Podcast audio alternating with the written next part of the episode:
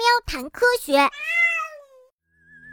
就这样，丽卷象的卵藏在了卷起来的树叶儿之中。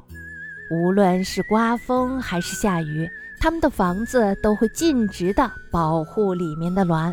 而且呢，丽卷象的卵几乎不会受到偷卵贼的干扰。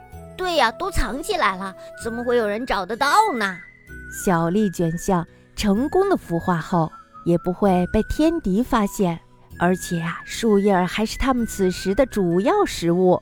想想看，整个房子就是用食物组成的，因此呀，小丽卷象也不用着急着出来找食物吃了。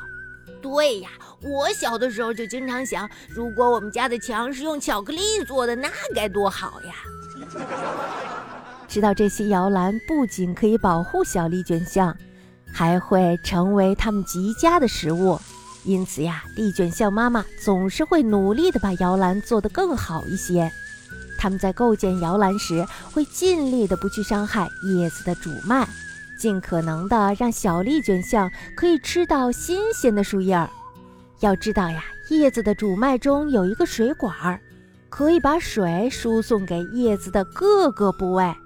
如果它受到了破坏，叶子呢就会逐渐的枯萎，里面的小丽卷象有可能一出生什么也吃不到了。没想到丽卷象妈妈还是一个园艺大师呢。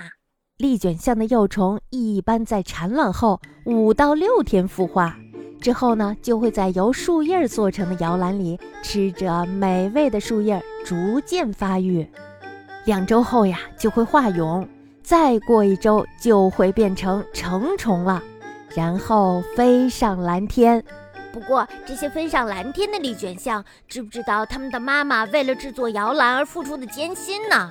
他们会不会认为那只是大自然给他们的礼物呢？从卵囊看卷象种类，不同种类的卷象使用的材料和构筑的方式也有不同。比如，气壶通常会卷起整片树叶。真卷象呢，则只卷叶子的一个边儿，是不是很奇特呀？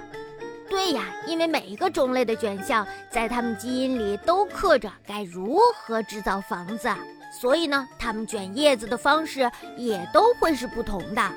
我想，这与它们的身体构造也会有关系吧。